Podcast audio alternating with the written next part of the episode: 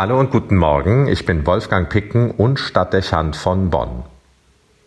Es ist Feriensonntag, in einigen Bundesländern jedenfalls. Zeit, in der viele Erholung suchen.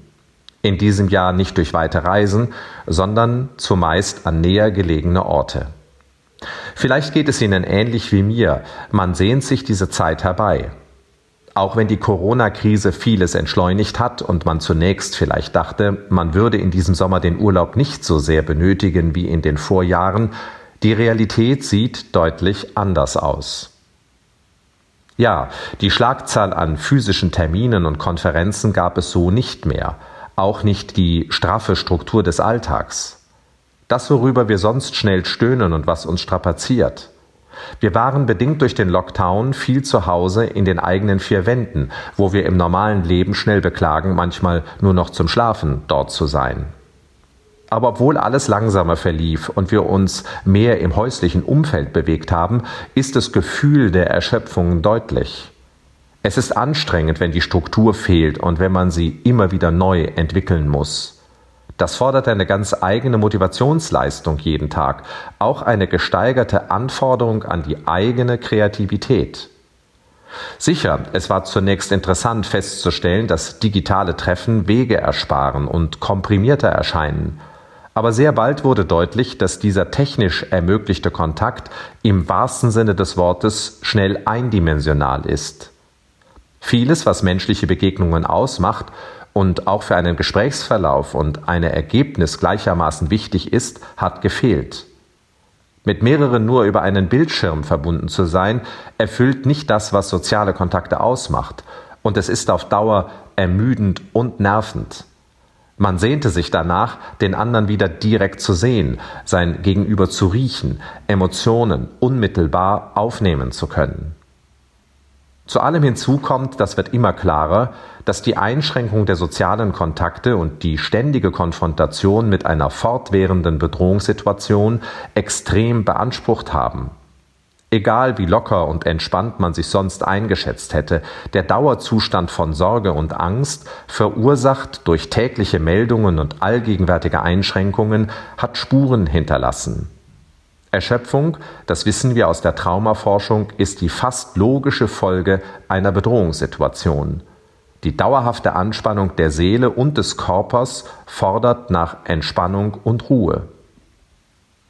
Für nicht wenige kam noch etwas hinzu, was die Beanspruchung wesentlich verstärkt hat.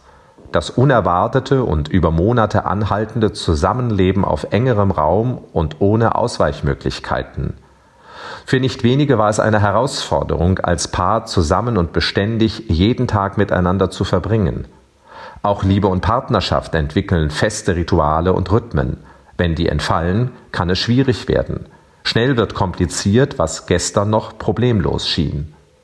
Und was es für Familien bedeutet, konstant aufeinander zu hocken, wo sonst Ablenkung und eigene Bewegungsräume für Abwechslung sorgen, das lässt sich leicht vorstellen.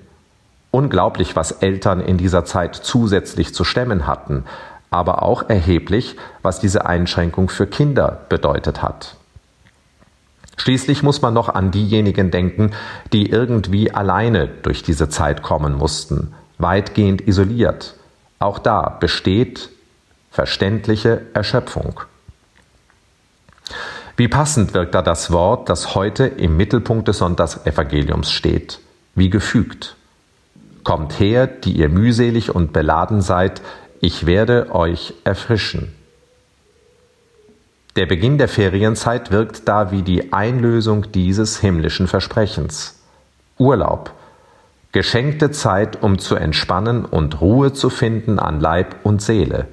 Es ist dringend nötig. Die letzten Monate waren Mühsal und Last besonderer Art. Es ist nicht unwichtig, in diesen vor uns liegenden Wochen bei der Gestaltung der Ferien bewusst auch die Seele im Blick zu haben. Ihr wird es vermutlich nicht ausreichen, einfach nur in der Ruhe zu entspannen. Sie braucht, ein Tipp des Seelsorgers, die unmittelbare Begegnung mit Gott, das Eintauchen in das Größere, das Gefühl, von einem anderen getragen zu sein. Komm her, ist jetzt ein wichtiger Appell an unsere Seele. und damit eine dringende Anforderung an unsere Urlaubsgestaltung. Die Seele sollte nicht zu kurz kommen. Geben wir ihr bewusst die Gelegenheit, zu finden und zu erleben, was sie braucht, um Kraft zu schöpfen. Sie hat es nötig. Tragen wir sie in die Nähe Gottes. Stille Zeiten, verweilen in einem Kirchraum, beten und meditieren, Gottesdienst feiern und die Eucharistie empfangen. Seien Sie im guten Sinne des Wortes Seelsorger an sich selbst und sorgen Sie für Erfrischung an Leib und Seele. Wolfgang Picken für den Podcast Spitzen aus Kirche und Politik.